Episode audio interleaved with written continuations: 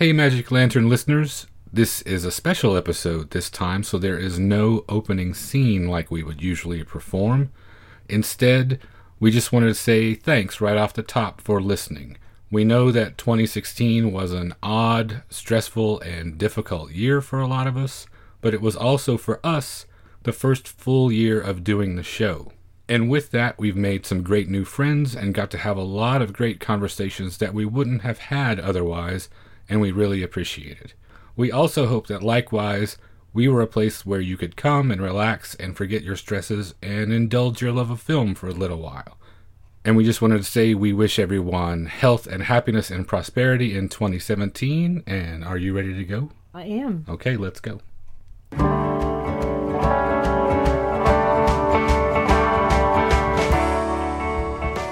Welcome to the Magic Lantern Podcast, an ongoing informal discussion of the films we love and the things we love about them. I am Erica Long. And I am Cole Rolane. Each episode of the Magic Lantern will usually be devoted to one film that we alternately select, but this is our special year end wrap up that we like to do. Episode 37 Ants in Your Pants of 2016. And before we get started, I just wanted to say in the season's spirit, in the spirit of giving, it looks like I have passed my bronchial respiratory issues from last episode onto you, so you're welcome. Uh, thank you. You may have thought that Abe Vigoda had joined us for the episode. No, it's me, it's Erica. I just sound like an 80 year old man with adenoids. Well, Fish, tell us what Ants in Your Pants is all about. Like last year, these are films that we saw for the first time and made the biggest impression on us. In addition to the Halloween wrap up episode that we did back at the end of October, we were able to tackle a lot of titles that were on our must see list, or we also stumbled upon a lot of choices that were not previously on our radar.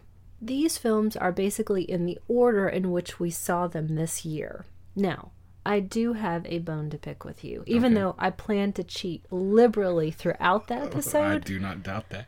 I do think that every year that we do this episode, we should be able to All in- both of them. all both of them. I'm talking about future years. Okay. We should be able to include as many titles as the year itself. Therefore, I should have 16 choices. Oh, I thought you meant 2016, which I is, would have a hard time narrowing it down. is that your honorable mentions list? I see your point, but that becomes so unwieldy, and then the show just gets longer and longer. You are a crazy person. I had the terrible task of whittling down this huge selection of wonderful things that I saw for the first time into a list of 10 titles. For example, here's my first cheat. Even though this year was all about giallo for me, I watched so much giallo. I actually had to take out some of those options, for example, Blood and Black Lace and The Strange Vice of Mrs. Wardh, in order to make room for things that rose to the top of the list. So giallo isn't represented on my list at all. Well, if you had to take those two off, this must be a really good list. I think it's pretty darn good. Do you think yours is pretty darn good? I really enjoyed reviewing this, actually. This episode is going to be a lot of fun. So, do you want to tell us what your first choice is? The first choice is actually our shared choice. We only have one this year. We do. And we kicked off the year in an incredible way with Wim Wenders' Road trilogy from 1974, 75, and 76. We have Alice in the Cities, Wrong Move, and Kings of the Road. The common denominator through all three films was Rudiger Vogler. In addition to cinematographer Robby Müller, who is also a longtime collaborator of Wenders. Great point. To tell you a bit about each of the films, we start with Alice in the Cities, which is the story of a German journalist who is saddled with a nine year old girl after encountering her mother at a New York airport. We transition into Wrong Move, which is about six days in the life of Wilhelm, a detached man without qualities. And finally, we wrap up the trilogy with Kings of the Road, about a traveling projection equipment mechanic who meets with a depressed young man whose marriage has just broken up, and the two decide to travel together. Okay, which one of these was your favorite? far and away Alice in the Cities. And that's hard to say because all three are tremendous. But anything with a kid and America and finding heart and discovering your own empathy and exploring human relationships with someone who is so interesting to watch and you feel so much of their dilemma and hardship and journey, Alice in the Cities was amazing. Me too. If I had to just pick one out of the three, which fortunately, since we're going to cheat and count this as one entry, Definitely. we don't, Alice in the Cities was also far and away my favorite. The thing I like so much about these movies, and Alice in particular, like you mentioned, is their scale, emotionally speaking. It's always modest, and Wenders is always that way, even in more ambitious films like Wings of Desire, for example, for me, boils down to that handshake between Peter Falk and Bruno Ganz. And in this film, in much the same way, when Vogler is walking Yella Rottländer through the airport holding her hand, everything that is swirling around these characters and everything that's happening to them in kind of a whirlwind stretch boils down to that literal and metaphorical connection that they are making to me right there. As I mentioned, to me it felt like it had the most heart. And I love exploring all of these tangled and deep emotions that enter even into the most basic human relationships, entered into relationships between strangers, which is mm-hmm. what that is. I'm also amazed at how Wim Wenders can make me feel like I am watching a community experience that means something to me. Even in a foreign country, I feel like I'm at home. There's something specific about the traveling aspect of it that probably is what is engaging that part of your heart and mind, I guess. These moments of connection I'm talking about are very specifically forged in these conditions you only find yourself in when you're traveling, when you're in transition, which makes it especially appealing to me. We've talked a ton on here about how travel is important to me and how much with the band I've seen the, the country and the people that you encounter in those conditions. And it's very true. When you are on the road this way, with a group of people either that you don't know at all or that you know really well, it spawns very specific circumstances. And bonds are forged in those ways that don't occur any other way. And these films capture that perfectly. I liked Wrong Move the least on the initial viewing. I think because I perceived the lead character as a little spoiled, and therefore it was harder for me to connect to him initially. But it has definitely risen in my estimation over the past year, and I find myself thinking about it often. Kings of the Road was much easier to get into, and I like it ultimately because it's a little lonelier than the other two, it feels like, which appeals to me a great deal, obviously. I think you also appreciate the character that Rudiger Vogler plays in that, and you fantasize almost about that kind of life, specifically being a projectionist who travels around. Yeah, it's fantastic. It appeals to It you hit me- personally. yeah, it hits me right in the heart. This trilogy is fantastic. Just released at the end of this year in great new Blu ray transfers by Criterion, where you can collect them all in one place with a ton of neat extras, so I highly recommend seeing it. And I'm so grateful that we got to see those restorations Oh, on yeah. the big screen. Incredibly beautiful. Yeah. You mentioned Robby Müller.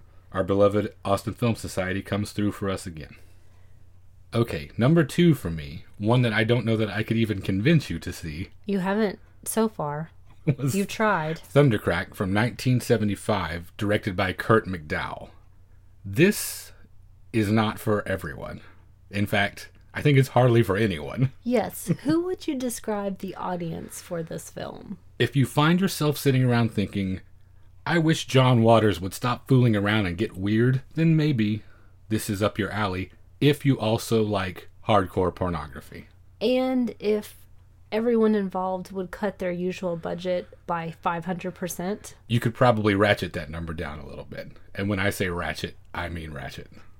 The fact that it is not for everyone or maybe even anyone is why I think I love it the way I do. It was written by underground film legend George Kuchar, one of the Kuchar brothers, who also performs in it. And it is somewhere in that Venn diagram where Tennessee Williams, The Old Dark House, and Deep Throat overlap, which is a tiny, tiny spot. That this may be the only thing that occupies that area ever. I cite Deep Throat intentionally because it contains a number of hardcore sex scenes. Nothing is simulated. It is right there on screen, and it is greasy and unattractive a lot of the time.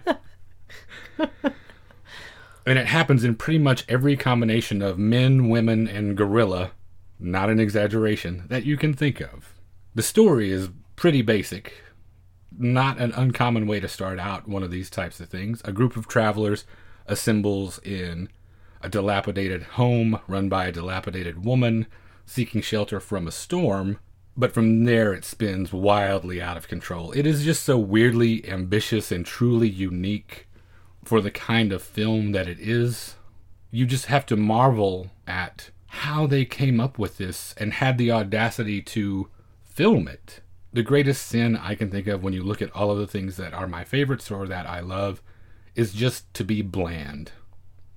I would much rather have something be horribly offensive and terribly made, as long as it's not boring in the middle of the road and milk toast.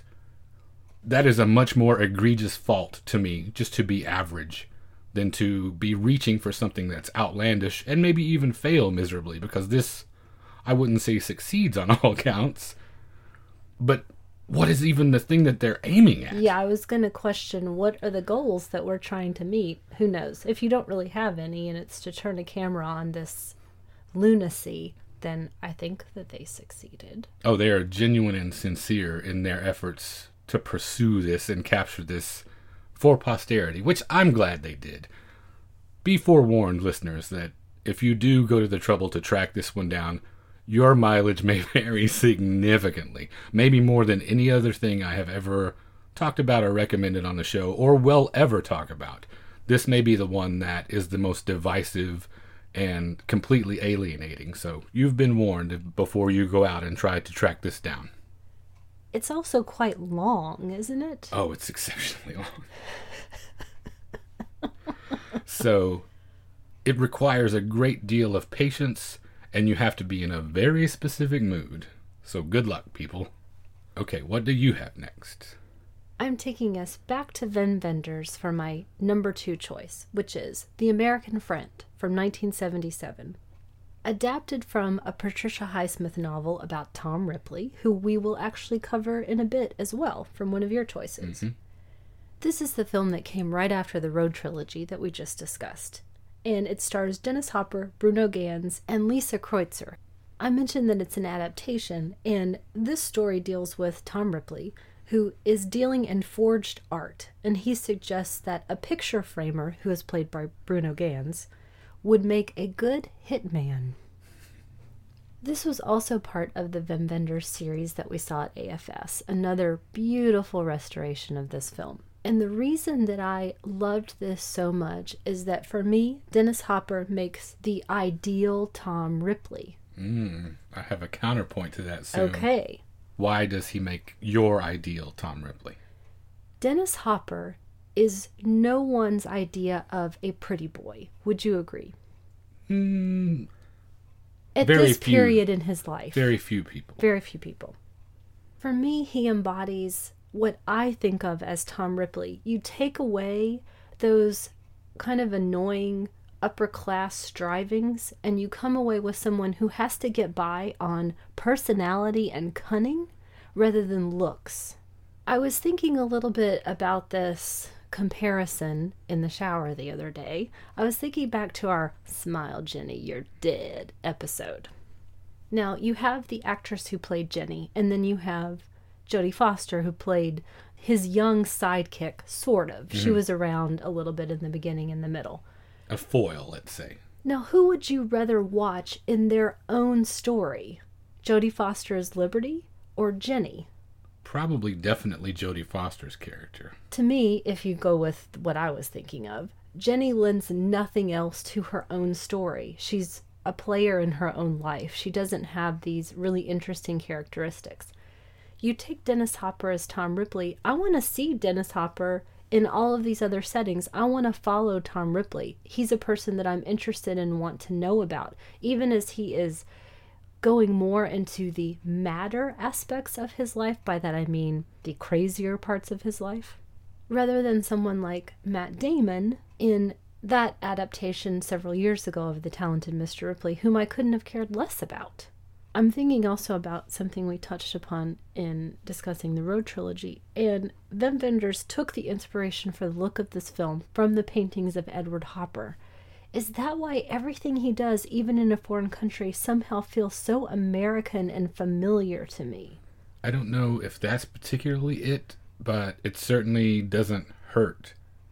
Through that period, through a significant period of his career, Wenders was borderline obsessed with American culture, both on its own and how it was encroaching upon European culture.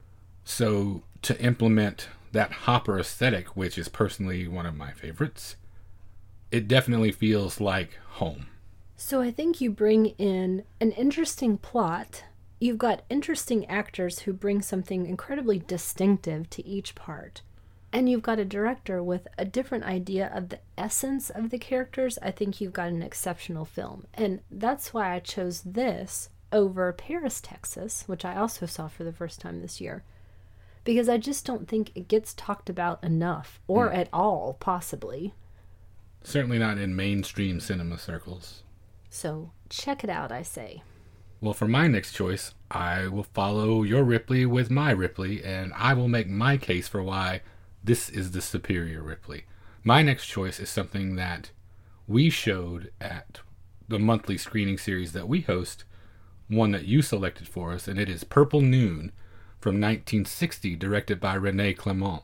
I think I win on both counts because I introduced you to this. You hadn't seen it I hadn't before. seen it yet, and it is definitely a mark in your favor. Yeah.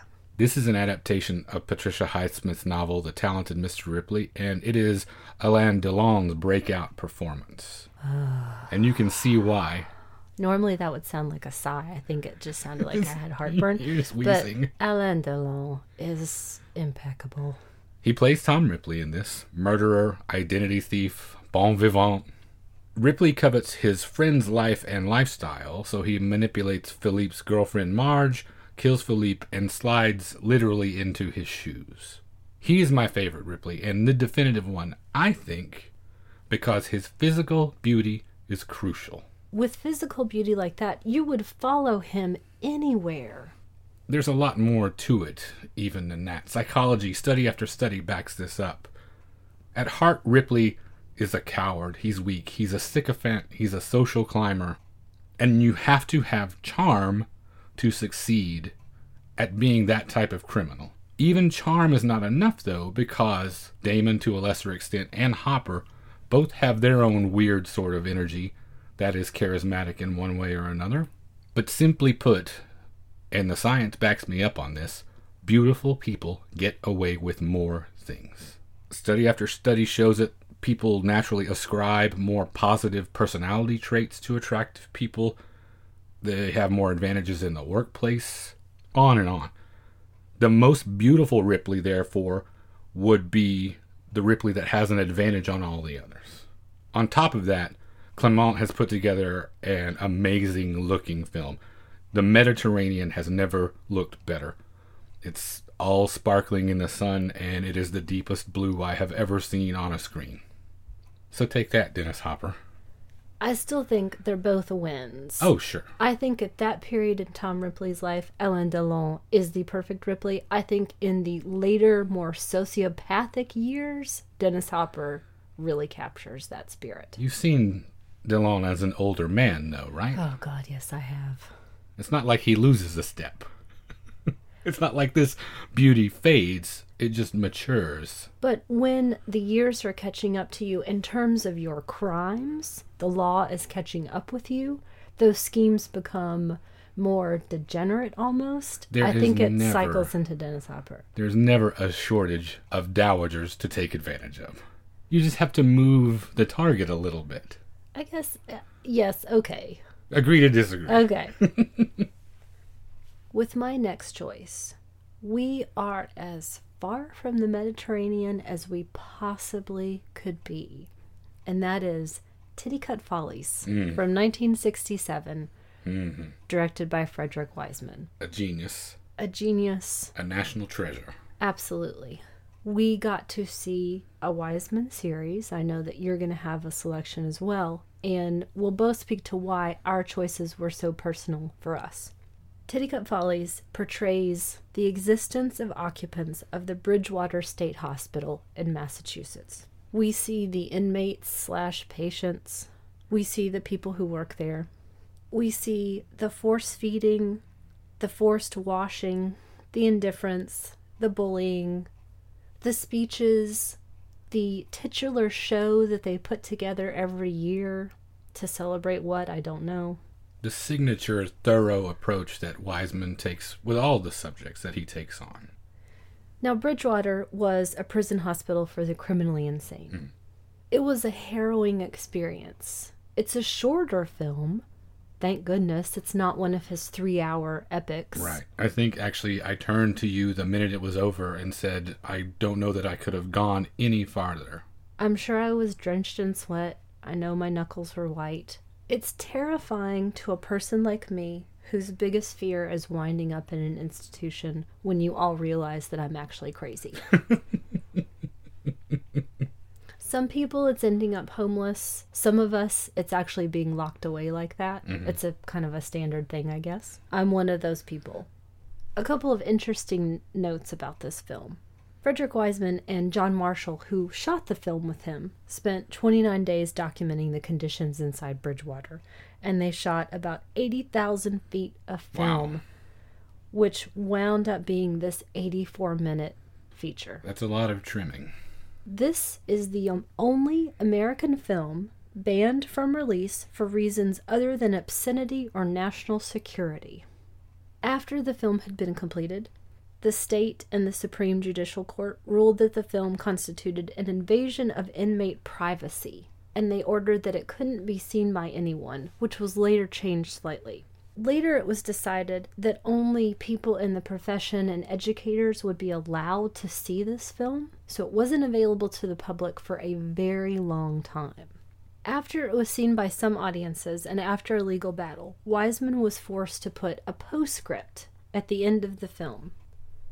And the best part of that is he put what he was legally obligated to write, which is, and I quote, a brief explanation shall be included in the film that changes and improvements have taken place at Massachusetts Correctional Institution Bridgewater since 1966. And the postscript that he included verbatim was Changes and improvements have taken place at Massachusetts Correctional Institution Bridgewater since 1966. Period. Which I think made a huge impression. I know it did on me. Mm. It was a very final nail in the coffin, it felt like. It furthered the effect that Wiseman wanted and completely backfired on the people who forced him to implement that. Out of everything we saw this year, and maybe going back who knows how far, no film that I can recall in recent memory has tested my limits the way this one did. And that is not a condemnation, that is an absolute endorsement. But it is definitely a test of your constitution. I think about this a lot in that we just viewed Hunger, the Steve McQueen film. Mm-hmm. When is it that we lose our humanity? Who gets inspired to be a guard in one of these places and then who stays, as a lot of these people have? And the person who spoke the most to me, again, that secret fear I have, what's it like to be the man who was insisting that staying inside this institution was making him crazier and preventing him from getting better? making very valid arguments, coherent, relevant arguments. Even though the mask would slip a little bit, he was obviously troubled. He obviously was at least slightly mentally ill, but the great majority of what he was saying, taken at face value, is a very reasonable argument, the most reasonable argument that you could make in that given position. And you have to view it all within the context of seeing what this actual facility was like. It was a nightmare, beyond description. No one should live there. So, as you mentioned, getting boundaries tested, this is the one that definitely tested mine, and I can't recommend it enough. Well, let's move from one end of the emotional spectrum to the other. My next choice is Coeur de Lilas. Is that right? Do you want to pronounce that for me? I think that that was excellent. Or excellent. From 1932, directed by Anatole Litvak. And this is on the list for me because some things will stay with you as a complete experience rather than just the content of the film itself.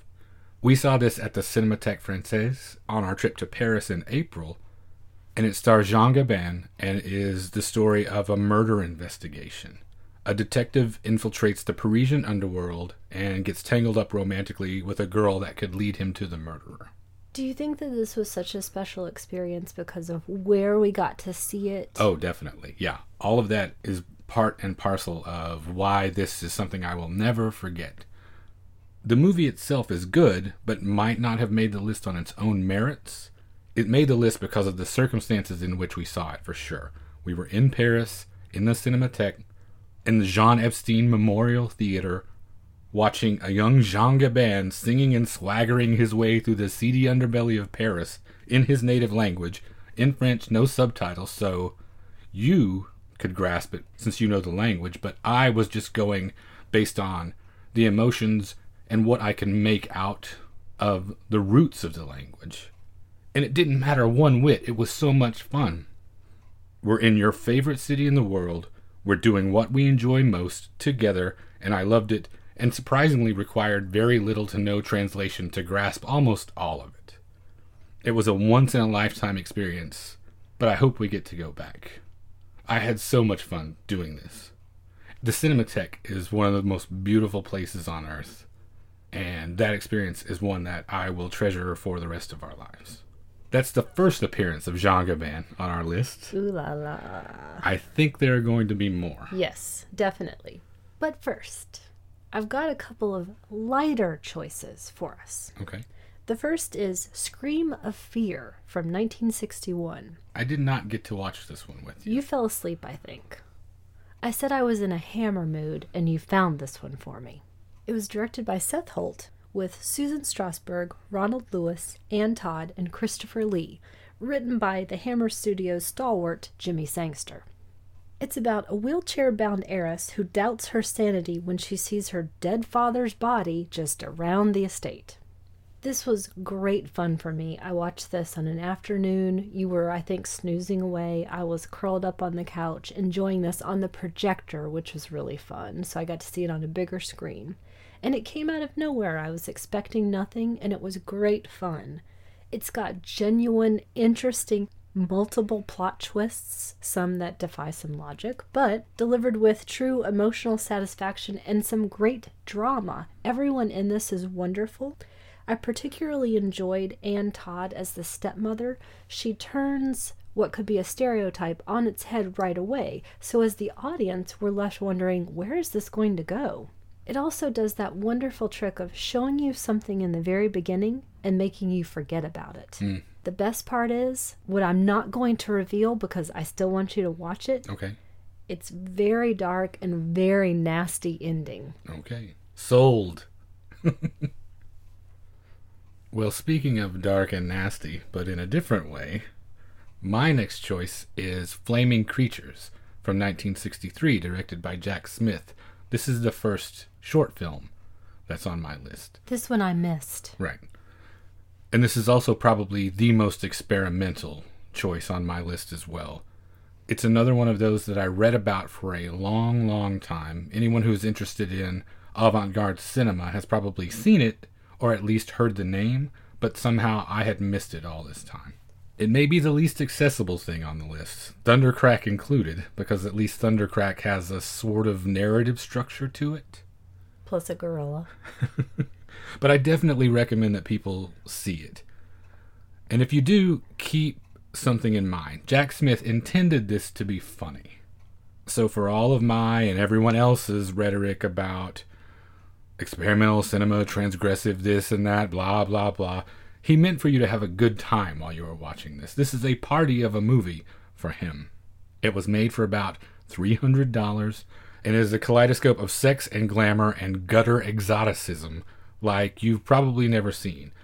Don't go in thinking you are going to get anything by way of a traditional story arc.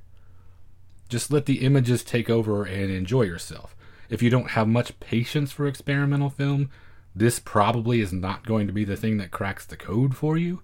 But if you are game for a crudely made jewel that functions as kind of a really interesting psychosexual Rorschach test, then dive in because it's a really good and interesting time.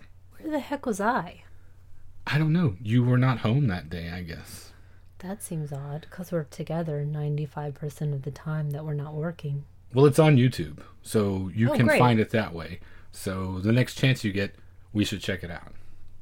And for my next choice, I'm going to make a little bit of a pitch for it as well because it's not the greatest film ever. It's not my favorite film ever, but it really caught me by surprise. It was Shadow on the Wall from 1950.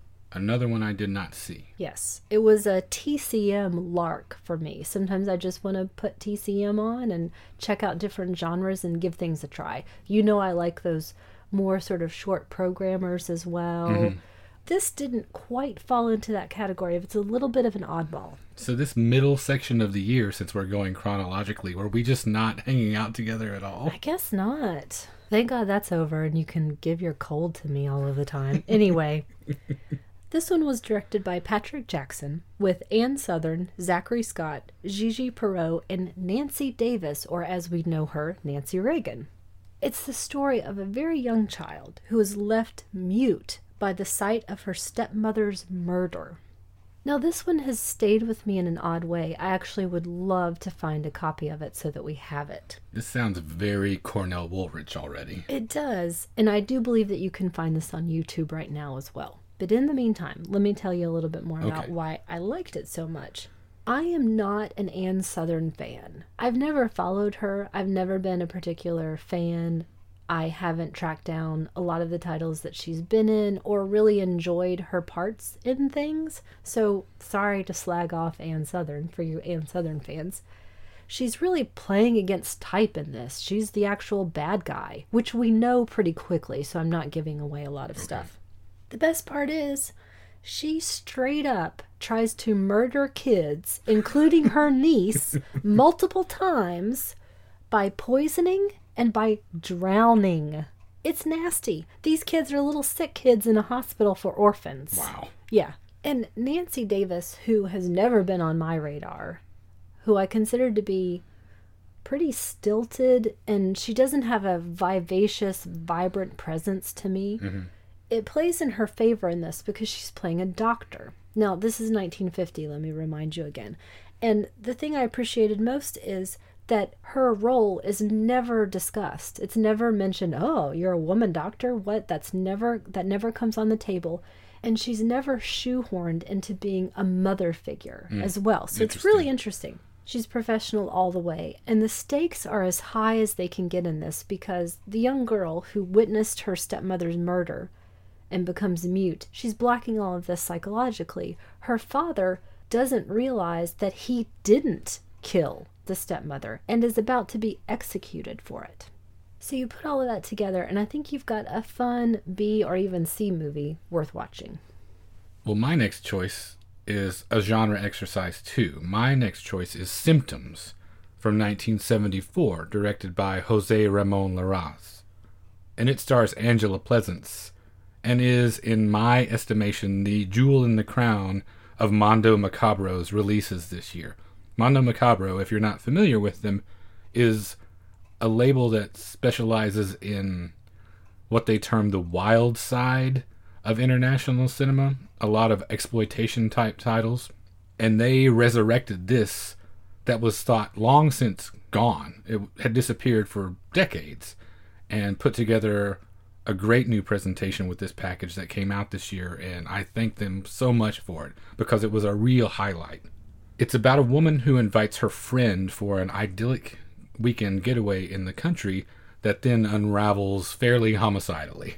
It's wonderful. It is. It's a great genre piece. One of the best I've ever seen in the Women on the Verge subcategory. If you like Repulsion or Let's Scare Jessica to Death, for instance, this fits perfectly in with those, and you will really like this one. And if you want to watch Angela Pleasence do an amazing job, Yeah, she's fantastic in it. Its atmospherics and tone might put you in the mind of a mystery in the early going, but it's not so much of a who done it in the traditional sense. It's more of a study of madness, and Angela Pleasence just nails it. She beams with this weird beauty when she's at rest that then gets ripped away in the more manic episodes. It's not serenity exactly, because you can see that her mirror is clearly cracked.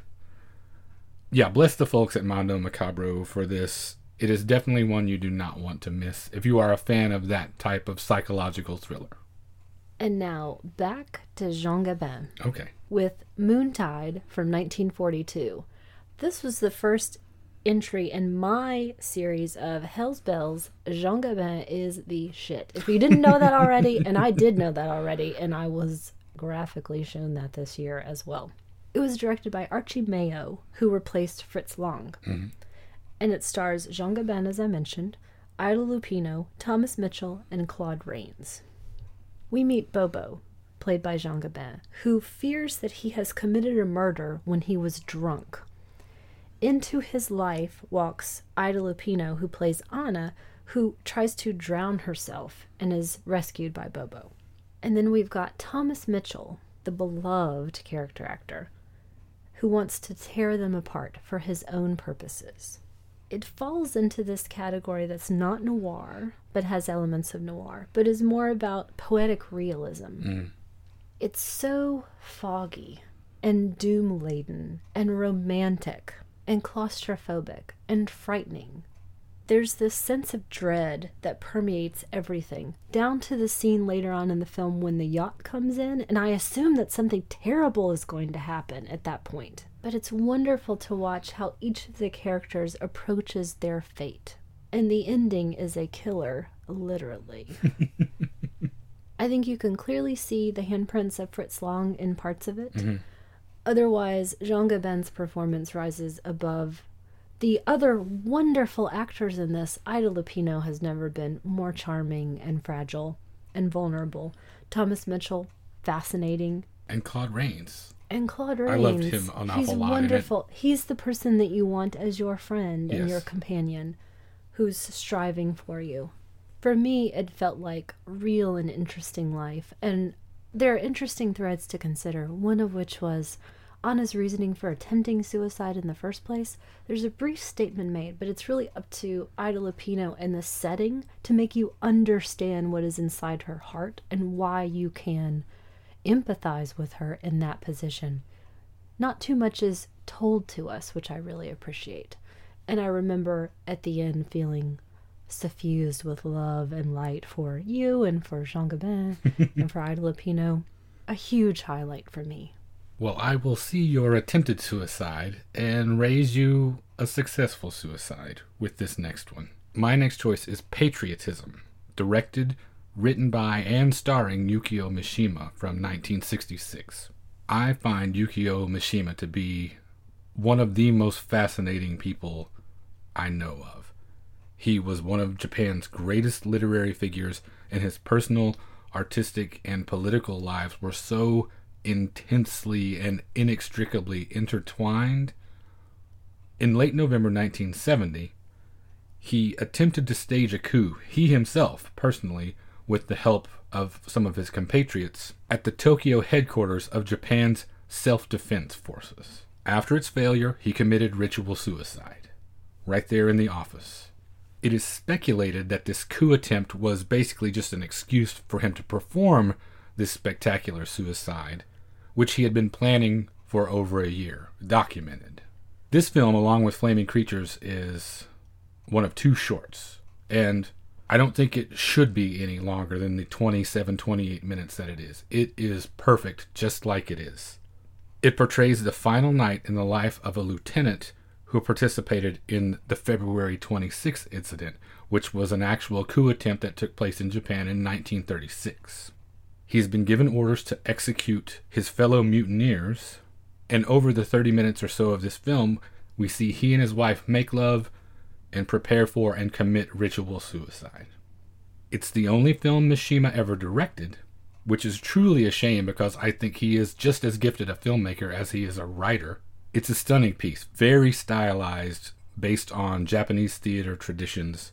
I had it in my collection for a long time, but for some reason I'd never gotten around to watching it. And I'm so sorry that I waited so long to see it because I had been cheating myself out of one of the most stark, lovely, and moving performances I have ever seen in a film. It's almost hard to take knowing how thin the membrane is between his fiction and his real life. I know I say that he prepared that suicide for well over a year, but this film coming in 1966, basically echoing that exact story, that was four years prior. So this was on his mind for a long, long time.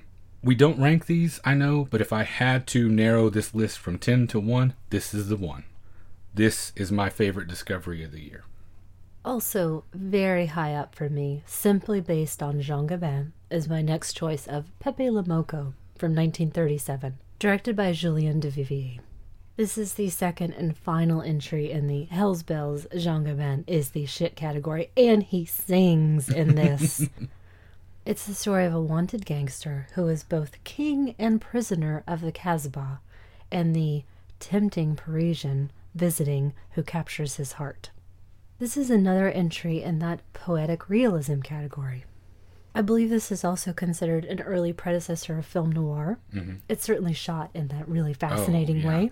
Duvivier is so underseen by American audiences. He had such a way with nooks and crannies and shadows that definitely presaged the noir era. I wish more people saw what Julien Duvivier does. And we've got a great collection of his work, right? Mhm. So this film is about wonderful dialogue.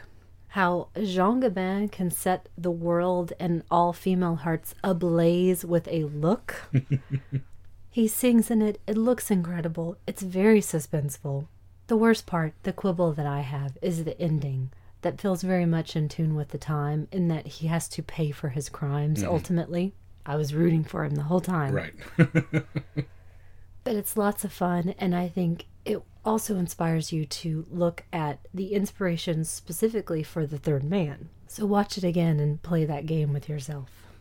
Does it help take a little bit of the sting out of it to at least know that in that world, snitches get stitches? It does.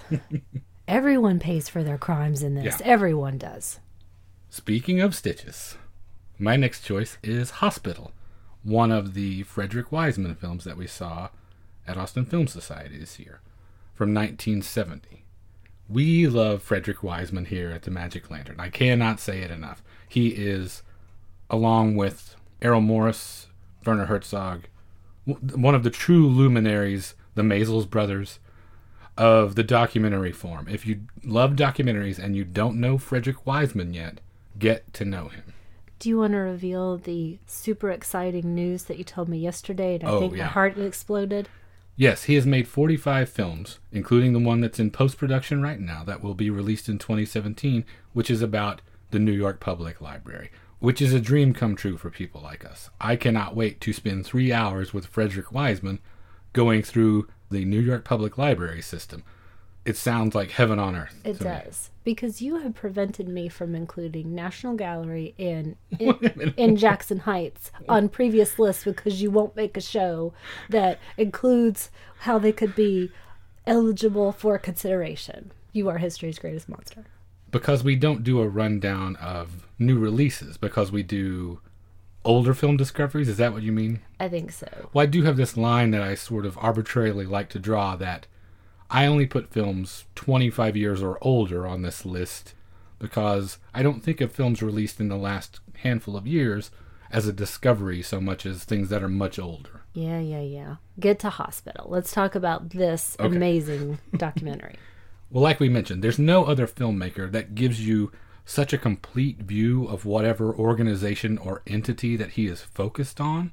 Of the 45 films that I mentioned, he has covered everything from mental hospitals to high schools to welfare offices to the Paris Opera Ballet and everything you can imagine in between.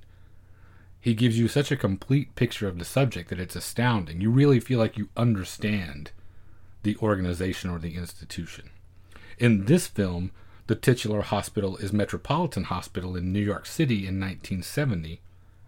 And it's a fascinating look at how a facility like this serves its community, is the thing that I got out of it the most. With all of the requisite bureaucracy, the lack of resources, the frustration, the caregiving, every single aspect of it is addressed in a very short one hour and 24 minutes. Again, like Titicut Follies, I am amazed at these early films that are under an hour and a half at how much understanding we glean from them. He's a master editor as well, is what it comes down to, because he shoots and shoots and shoots thousands of feet of film, like you mentioned, and his editorial choices are so incisive that you get a complete picture of that thing. This film makes my list rather than Titicut Follies, which is probably, which is definitely more impactful because of the scope and comprehensiveness of this one. You see more of not only the institution, but the society that it serves outside of its borders, outside of its walls. Titicut is more focused and more psychologically scarring, but Hospital ultimately shows me more of the human condition, I feel like. Do you feel like any part of that is because medical care is your personal hatred and the worst thing I could ever do to you would be to take you to a hospital?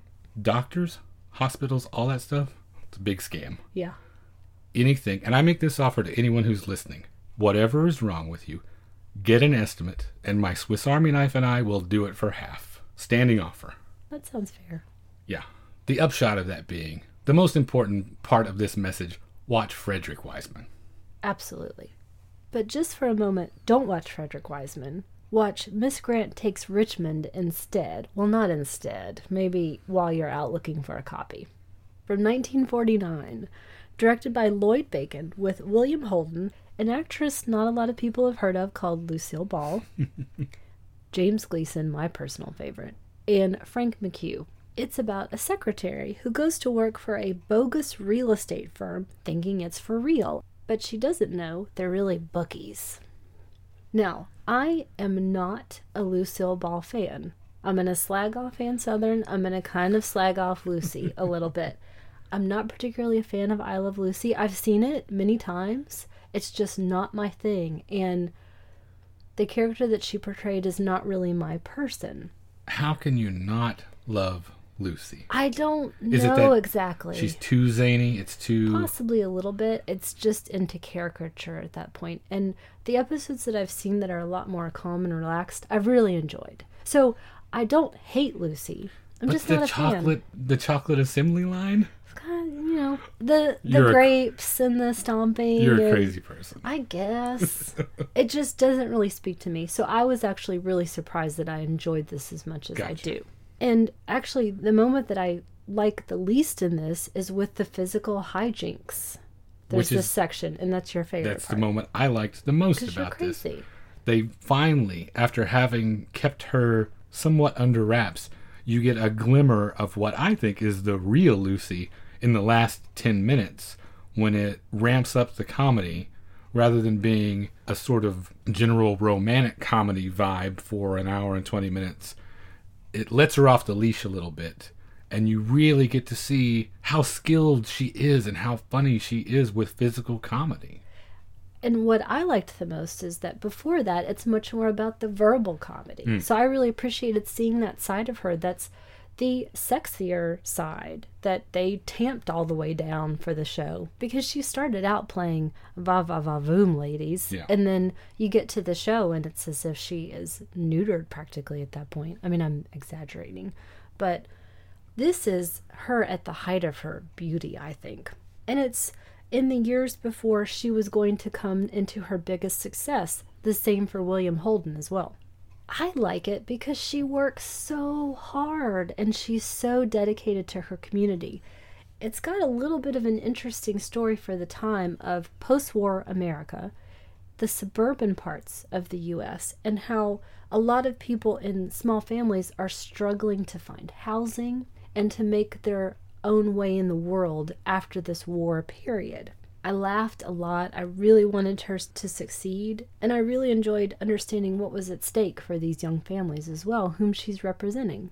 I also love James Gleason, and anything he's going to be in, I want to watch. So it's lighthearted entertainment, but it really took me by surprise, and I wanted to include it in this list. My next choice ups the crime quotient from your bookies to Master Jewel Thief. My next choice is Black Lizard from 1968, directed by Kinji Fukasaku. And Yukio Mishima, there he is again, did the screen adaptation of this and also appears as a piece of human taxidermy. Wow. You got to see this one on the big screen. Yeah, I did. It was part of a great series that the Alamo Drafthouse did about super criminals this year, and it was a blast. Tommy Swenson, the programmer at the Alamo Drafthouse, he put together a great series of films that basically ran for months, it felt like, and every single one of them was a gem. The source novel for this is one of several about Detective Kogoro Akechi, Japan's Sherlock Holmes equivalent. And in this case, he's going up against the Black Lizard, a glamorous jewel thief who also collects people as human statuary. This already sounds like a genre gold mine, right? Yes. Add to that the fact that in this version, the Black Lizard, a female supervillain in the novel, is played by drag superstar Akihiro Maruyama, so the subtext and implications in their cat and mouse romance game is through the roof. Unbelievable how much twisted nuance it adds to everything. On top of that, Mishima, in his inimitable way, his adaptation focuses heavily on love and sex and beauty and death and all of their interconnectedness in that way that only he could do. It was such a daring take on the material that could have really failed miserably, but it threads that needle just right. It is just enough complication, just enough camp, just enough decadence. I think it is genius and definitely one of a kind. It's hard to see in the West. There are only sub, sub, sub copies of VHS tapes floating around, it seems like. So one of these days, I hope one of these companies like Mondo Macabro finds this and restores it to the beauty that it deserves. It sounds a lot like Irma Vep to me. Mm, those things are very definitely connected. I can't wait to see it, hopefully someday. There's a version of it that came out in 1962 that plays it a little straighter, that is probably a little on the boring side. So don't confuse that with this one. Find the one from 1968.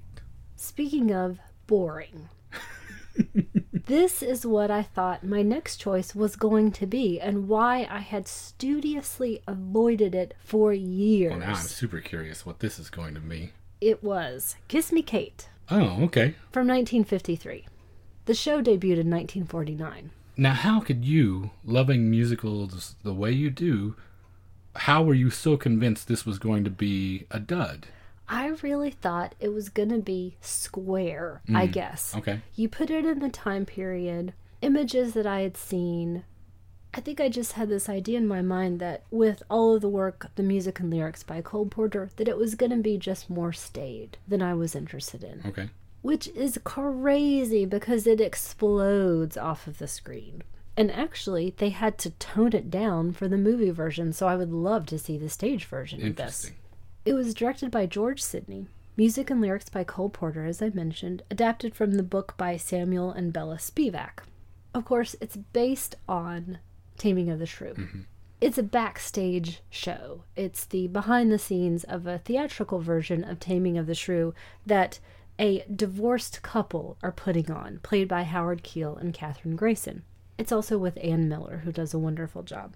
This was essentially Cole Porter's response to Rodgers and Hammerstein's Oklahoma and other integrated musicals. Now, before that, it was very much more of a revue kind of a show where you'll see people doing scenes and the numbers stand out, but they're not, as I mentioned, integrated into the story. Mm-hmm. This was the first show that he wrote where the music and lyrics were definitely connected to the script. This does what every musical should do, which is set me on fire, make me want to dance, make me sing, make me actually really like Kathryn Grayson. I don't particularly enjoy those kind of high sopranos. When she gets down and dirty in her lower register to sing I Hate Men, it's a great moment. Also, yowza for the costumes. Yeah. Whoa. um, there's some bulges happening, by the way. Now, you were telling me this was released in 3D as well? It was, yes. So, bulges on parade for sure. Whoa. when people jump on top of bits of stage and um, on tables and thrust and bellow. It's really happening. Why did it take me so long to get to this? I don't know. We have that conversation a lot about the films that end up on this list for us. I think it may be just a matter of there's only so much time. We watch so many movies. Personally, a one a day for me practically. I think this year I'm up to 330, maybe 340 right now. We're also sitting in our media room with one, two, three, seven shelves full of titles plus stacks on the floor waiting for the new bookcase to arrive. So it may just be a matter of so many hours in the day. But it's interesting that there are one or two of these, my next one also, that we intentionally tried to avoid for a while. So does that tell you we shouldn't be putting up those barriers in the first place? Absolutely. Take all comers, is what I say. And this crazy notion of why we were watching stuff apart, because that's nuts. We never do that. Why did we do that so many times this year? Well, if we just open up the floodgates that way, things happen like I end up watching Yoga Hosers. Don't put me on that because I certainly didn't watch that. which was and we don't do this very often, but since we're talking about our best of list, the worst thing I saw this year. Ah. Yeah. But not to dwell on that. Okay. Well, the one I've waited and waited to see, the one I had put off intentionally because I just did not think it would resonate with me, my final choice for the show, and one that you might be kind of mad at me for based on the discussion we had about you not getting to put contemporary films on the Yeah, all these rules that you make, you're just about to break them. Before Sunset from 2004, directed by Richard Linklater, is my final choice for this episode. I do definitely try to keep these lists to films that are at least a couple of decades old. This one is a special case, though, so maybe this will be a balm. Nope. It needs to go on the list for a number of reasons. One, the primary reason I chose it is because I would not have seen it without you. yes. Since I'm constantly digging at the fringes of cinema for that next thrill, I know that you sometimes worry about being able to surprise me with things or introduce me to things that I have never seen. And this is proof that you should not worry about those things. Your contributions to my film education are extremely valuable to me, and this is the biggest example I can think of from this year. There are things that I will take your word for when I will not listen to anyone else. Two, I chose it because it was, to my mind, one of the great successes of the monthly screening series that we do. Every year in that series, in September, to celebrate your birthday, you put together an extended program. And this year, we showed the Before trilogy in its entirety throughout an afternoon and evening. And it was the best way to see it. It was a great way to see it. We got to watch it with an audience of our friends, taking one of them in, talking about it, resting a moment, and then moving on to the next one. And three, it's just a great film. It's the middle installment of the Before trilogy for people who haven't seen it, like me, prior to this year, in which we look in on Celine and Jesse, played by Julie Delpy and Ethan Hawke, every nine years or so to track how their relationship is progressing against a variety of beautiful European backdrops. Linklater is one of the most interesting guys working today, I feel like, and I love how concerned he is with ideas of time and the evolution of a character. I don't think very many directors are as interested in that idea as he genuinely is. I favor this film out of the three because the first and the third suffer occasionally from instances of characters living out relationship stereotypes, which completely turns me off. The example I'm thinking of in particular is the dinner scene where the group of people is collected around the table and before midnight, and there's a lot of this making jokes at my spouse's expense sort of thing that apparently is stuff that people do clearly because so many people relate to it. But i can't stand that stuff. It's so lazy and one note. So that even if it is true for a lot of people takes me out of it.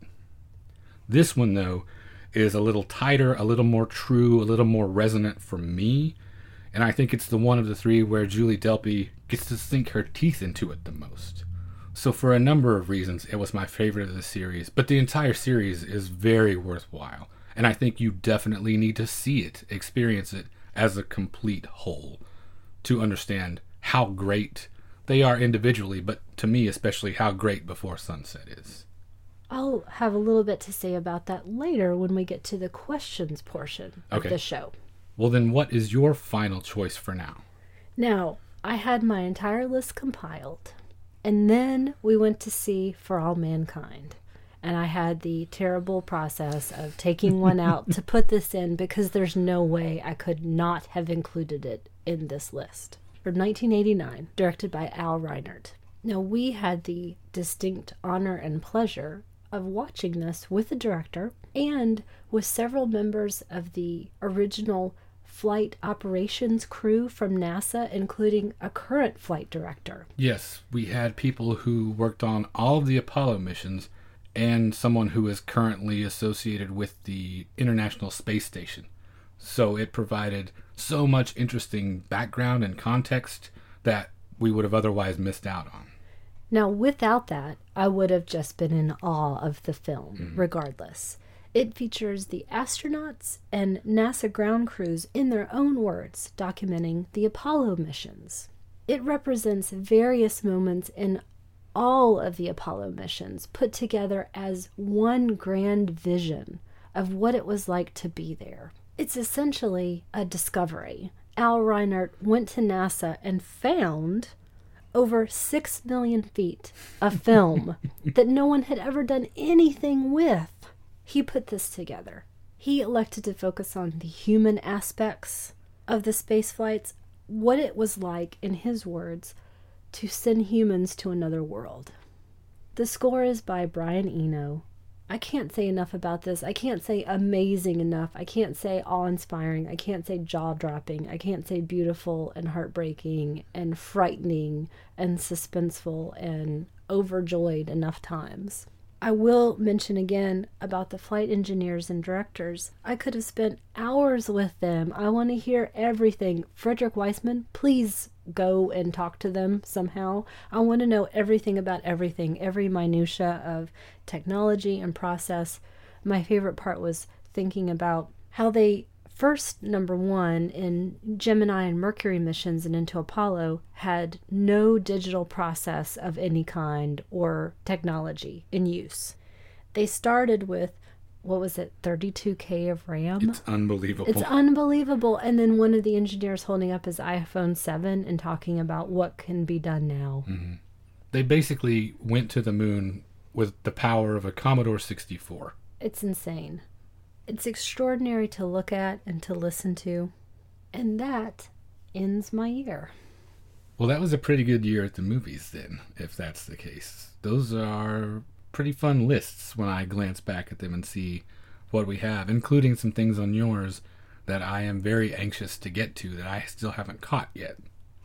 Well, before we wrap things up, one of the other things that I want to do with this special year end episode, we like to take questions from our listeners, our friends that listen to the show and interact with us regularly, contributed a fun group of questions for us this time. So I was going to ask you from Matteo Boscarol, in addition to the discoveries we made this year, are there rediscoveries that you made? Films that you revisited or looked on in a new light this year? Mine was the Before trilogy that Okay. ended your list. As you mentioned, I showed it for my birthday month. And I had not gone back to the films separately since I originally saw them as they came out and as I was the age of the characters at the time. Hmm. Number one, coming back to them was great fun. The best part of that was seeing them together, as you mentioned, and watching the journey as a whole at the age that I am now, which is 41. And going through this process with the characters, they stayed in my mind throughout those years. I wanted to see what I remembered correctly, what worked for me then may not have worked for me now, and vice versa. And also having the opportunity to watch them as a married person as well. Mm-hmm. It was a great rediscovery. I still, though, really enjoyed seeing them at the time. You have no other context but to take them as they are. You don't have any foreknowledge, you don't have any hindsight. So you're taking the work as it stands. But of course, now I can't say to anybody to go do that. So I agree, watching them as a collection is a great way to go. But I don't want to trade the experience I had of experiencing them as they came. And how about for you? Well, I've got three relatively short takes for mine. Are you taking a page out of my book with answering a question with three three things? I really would like to commend you for your restraint. Well, around. thank you. So I am, yes, going to take a page out of your book and offer three choices instead of one. The first of those is George Washington Slept Here from 1942, directed by William Keighley, who made one of your favorite Christmas movies ever that we just had at our screening this month, The Man Who Came to Dinner. George Washington Slept Here features Jack Benny and Ann Sheridan, also in The Man Who Came to Dinner, and it's a comedy of errors about a couple who buys a farmhouse that looks like it's going to be a money pit. Jack Benny is top notch Jack Benny in this thing. But Percy Kilbride, who most people probably know as Pa Kettle, is the secret weapon in this thing. He is so dryly funny and cuts through all of the hijinks with his simple, rustic, perfect delivery. He's fantastic in this. I saw it at the Paramount years ago, so I got to see it on the big screen. But we recently got a copy, and it was great to watch it with you in this context and just have a genuinely fun time with a movie with you. My second one is Several Friends from 1969 by Charles Burnett. Another film that we showed at one of our screenings this year was Burnett's Killer of Sheep, one of my all time favorite movies. And this short feels like a test run for that. And I came back to it after we showed Killer of Sheep because it, along with a ton of other great extras, is included on the DVD release from Milestone Films, another one of our favorite companies. If Killer of Sheep is the mighty oak, then this is the acorn, and people should really dig into Charles Burnett's history and check it out. And finally, I'm going to take one from you for All Mankind. Since I'd seen it before, it wasn't a discovery for me, but it's another one of those instances where the film going experience adds so much. Context is everything. There's so many things that I love about the film, but seeing it with the people that were there for it. For instance, we were there with the guy who is individually responsible for making the decision that saved Apollo 13. If not for that guy, who was a kid in his early 20s at the time, and his calm, quick thinking, we would have had astronauts drifting into the cold infinity of space forever. And to hear him tell that story and to get all of this background, it is just endlessly fascinating. I'm with you. I could have listened to those guys forever. So, once again, thanks, Austin Film Society, for everything that you do, because we would not have these sorts of experiences without them. Next, we have some questions from our friend Travis Trudell, who asks how we met. Have we told this story? I don't know if we have or not. It pretty prosaically we met online. I put up a profile that said, must like Buster Keaton, Boston Terriers, and butts. And I said uh, one out of three, but enjoying the other two pretty well. and the rest is history. No, actually, that's it's true. We met via one of the larger online dating services that we don't necessarily need to plug because they're not giving us anything for that. No. But it was one of those things where, for me, I don't know how much the audience knows this or not, but I've been straight edge my entire life, and therefore, meeting people in real life often comes with a high percentage of disappointment on my end or theirs when it becomes clear just how much this new person that I just met values alcohol in their life, and therefore we are likely going to be incompatible. So, having a forum where I can put this right up front and say, This is who I am, it initially weeds out all of those people that care that much about it. Fortunately, that was not a hindrance to you. You saw my profile photo peering through the digital darkness at you and decided to send me a note. And the way you phrase that, it makes it sound like we're going to be in black robe or something or at play in the fields of the Lord. But it was a great time. I read every single word and I knew I found the person who was speaking directly to me. It was a little verbose, but that also weeds out the dummies. Exactly. That's mine. wa- That's why mine was pretty verbose as well. I think about a tenth of yours, but for everyone else who responded to me was a lot because I waded through a lot of two sentences and hey, what's up? Yeah. stuff. It was a whole lot of that. And as much as I like butts, I sometimes don't like the things that come with other people who like butts. A romance for the ages. Exactly. And I walked into your apartment for the first time and knew I found the right person. He also asks, Travis does, what is the first film that we completely disagreed on? I read that question, and that's the one I've been struggling with because nothing really comes to mind. The only thing that even hinted in the back of my memory was a Richard Rush movie we saw a while ago with Elliott Gould and Candice Bergen that I we definitely had some kind of an argument about on the way home. We were really differing about a view of the characters, but disagreement not really. I think we did the same thing after seeing that Liv and Ingmar documentary, too. That's true. That one, and I cannot for the life of me remember why now, so it must not have been I- that crucial. Yeah. Seemed pretty divisive for us at the time. I would say, for the most part, and correct me if you think I'm wrong, we allow each other to go our own way. You don't force me, in the words of John Hodgman, to like what I don't like. Right.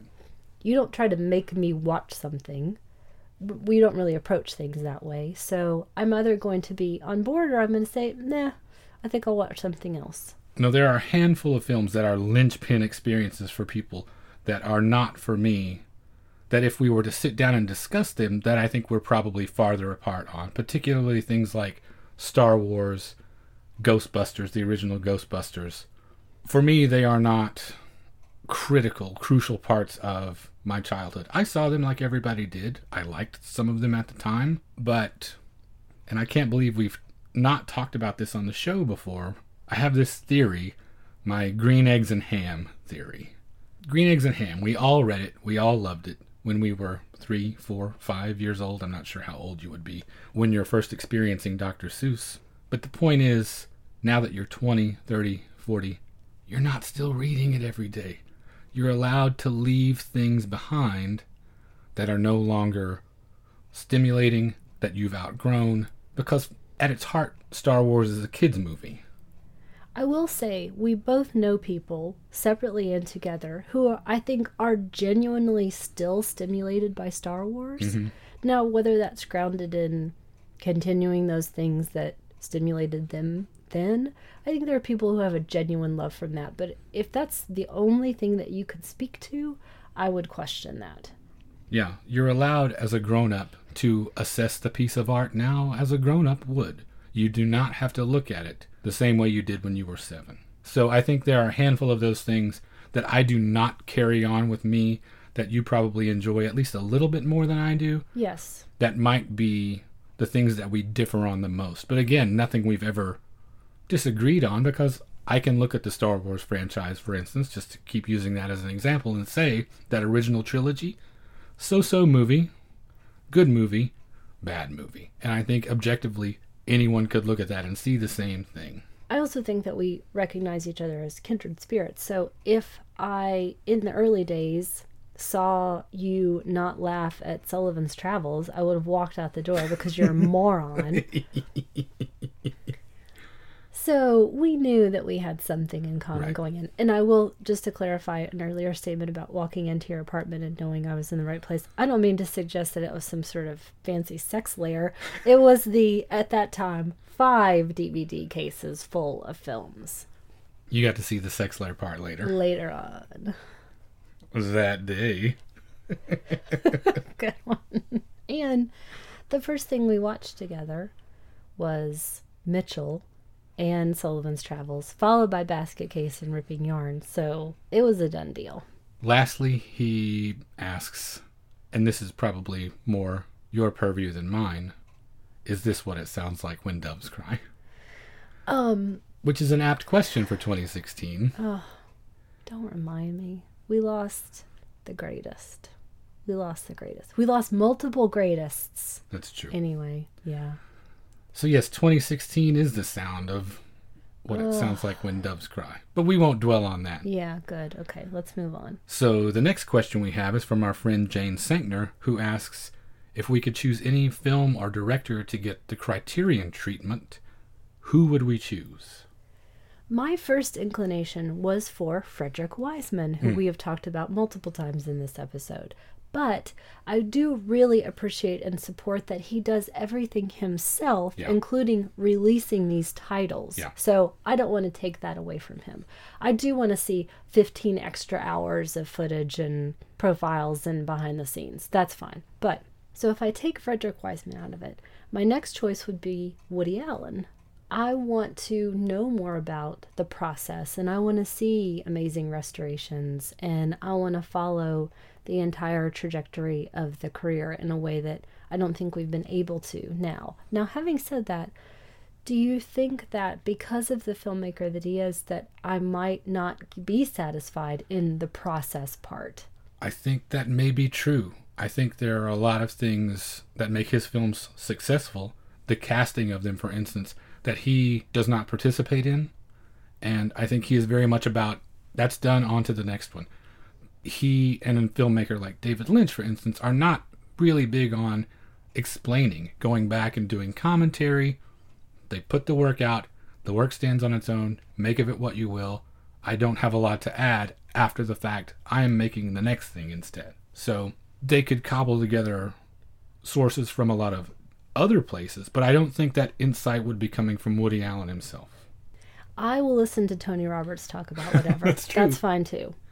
Well, I approached it again your way, and I have one choice for each option. All right. For an individual film, I want more than anything a quality print with lots of extras of Betrayal from 1983, directed by David Jones. It's one of my all time favorite movies, and it's only ever existed on VHS, which is criminal.